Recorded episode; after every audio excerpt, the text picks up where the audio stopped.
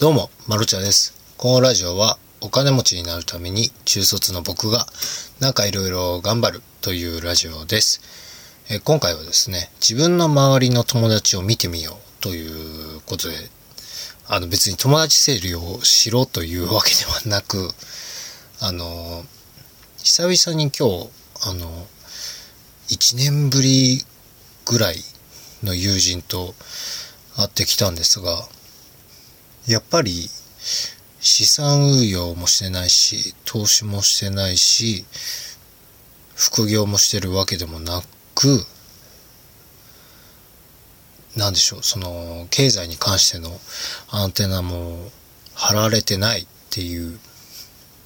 感じだったんですよ。でも1年前までは僕ももちろんそうで、同じようになんか政治に向かって愚痴を吐いてたりとか、もっとお金欲しいよね、俺たちの働きってもっとお金がもらえてもおかしくないよねなんて言ってた友人なんですが、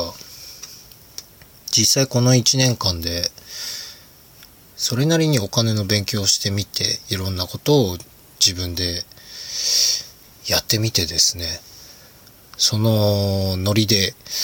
昔の友人と会うと、やっぱりその考え方が変わってるなっていう確認になったんですよね。今その友人は仕事を辞めてしまって無職の状態で次どうしようみたいな、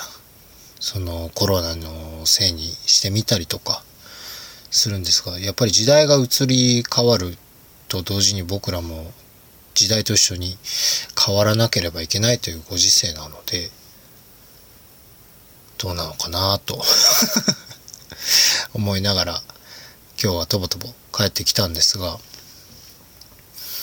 自分がなんか成長と言っていいものなのかわからないですが、お金に関してのリテラシー、考え方、言語化、理解力というものが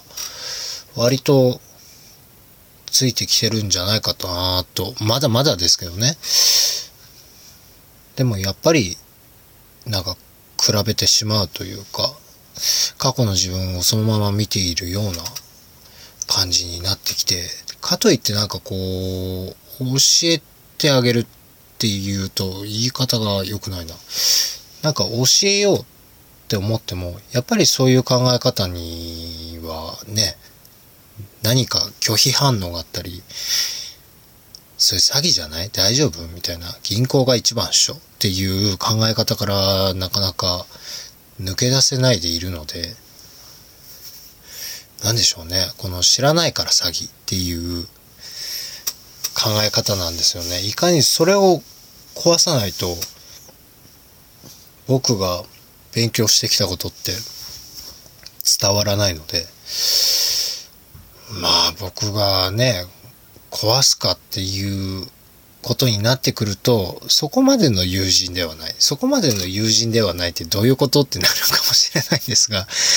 そういう友人っていらっしゃるじゃないですか。こう飲みに行くから楽しいけど一緒に仕事をするのは嫌な友人とか、一緒に仕事してないからこそ友人でいられる友人とか、いろいろジャンルはあるにせよ、そういう類の友人なんですけど、なんかね、なかなかうまく説明できませんなんでしょうね、教えてあげたいんですけど、それでもやっぱり自分の確認という意味では、やっぱり自分もそういうラインにいたんだな、何も知らないんだなっていう、年上の方なんですけどね、やっぱりそれだけ僕らは何も知らなかったんだなっていう気づきに今日なってみたので、もし何かにこう副業だったりとか、投資に関して勉強してたり、ファイナンシャルプランナーの資格を目指してたり、簿記の資格を取ろうとか、お金に関して勉強してる方、ぜひ一度いつもつるんでた友達と会ってみるのが、自分の立ち位置といいますか、自分がどれだけ進んでいるのかという確認になると思うので、昔の友達に会ってみようというタイトルにしてみました。あんまりね、いい確認方法ではないとは思うんですよなんでしょう、なんか友人をね、一定のラインとして使うような感じなのであんまり良くはないんですが、やっぱり昔の自分を見つめ直すという意味で、何かこうお金に関して自分ばっかり勉強してんじゃないかな、自分ばっかり